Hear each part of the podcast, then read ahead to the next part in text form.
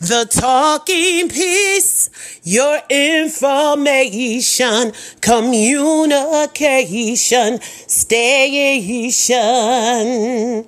The talking piece would like to congratulate newly appointed senators Raphael Warnock and Jon Ossoff.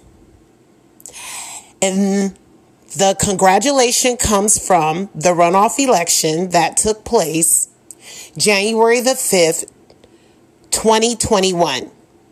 This is very huge for the state of Georgia that hadn't turned blue in the last 30 years. This means that the Democrats rule the whole House. Now the real work begins. The elections have been won. It's over. Now all the issues, especially COVID 19, systematic racism, and all the other issues that went into 2020 carries over to the new administration from newly elected President Joe Biden and the first African American woman vice president, Kamala Harris. I want to give you some facts you might not know about Raphael Warnock. It's very interesting to me before we go into it that these facts about him I didn't even know.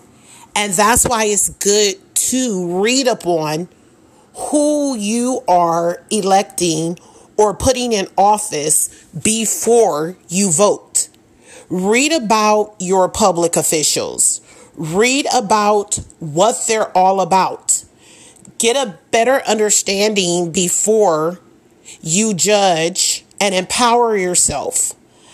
Empowering yourself to read up on your public officials is the best thing you can do because even though you might not agree with all the decisions they make, your power of voting says a lot. Look at what happened in the state of Georgia. I also have to take my hats off to all the young people who got out there and pushed the votes for the new senators, Jon Ossoff and Raphael Warnock. But I digress. Here's some facts you may not have known about Raphael Warnock. First of all, he is the first U.S. Senator,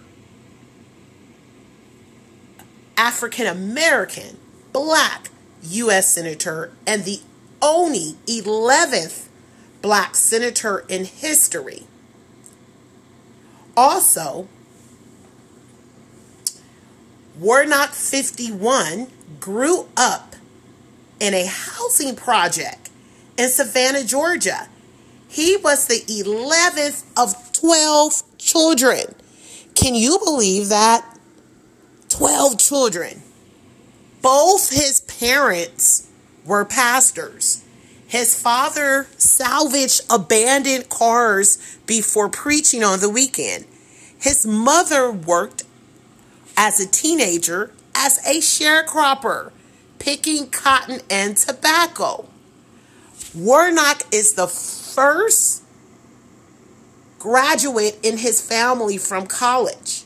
He earned a PhD in theology that led to a career in the pulpit eventually as head pastor of Ebenezer Baptist Church, the Atlanta, Georgia church where the Reverend Martin Luther King Jr. preached.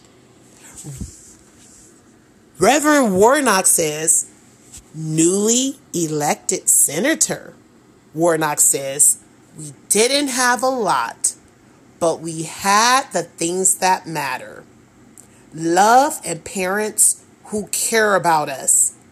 This was the speech he made and said in Savannah, Georgia in 2006.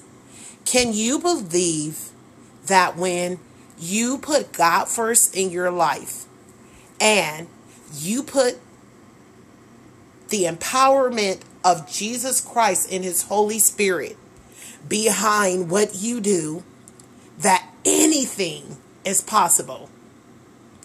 I am psyched, I am stoked, I am empowered, and I am motivated to be all that I can be in 2021. God has given us the keys and the tools of His Word to follow His Word daily and to be empowered and to be motivated to do what we can do and what He has given us to do. God has given every one of us a task, an assignment, something that you can do, even if you think that is minor.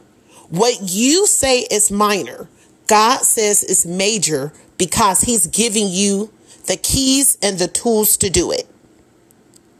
Let's take a page out of Reverend Warnock, newly Senator Reverend Warnock, Senator Reverend Warnock, and go ahead and be obedient and trust God to do the assignments that we need to get accomplished in 2021. Even if it's one thing you wish to change or improve or help to make this world a better place. This is the talking piece. Signing off. Until next time, congratulations, Warnock, Georgia Rocks, Blue.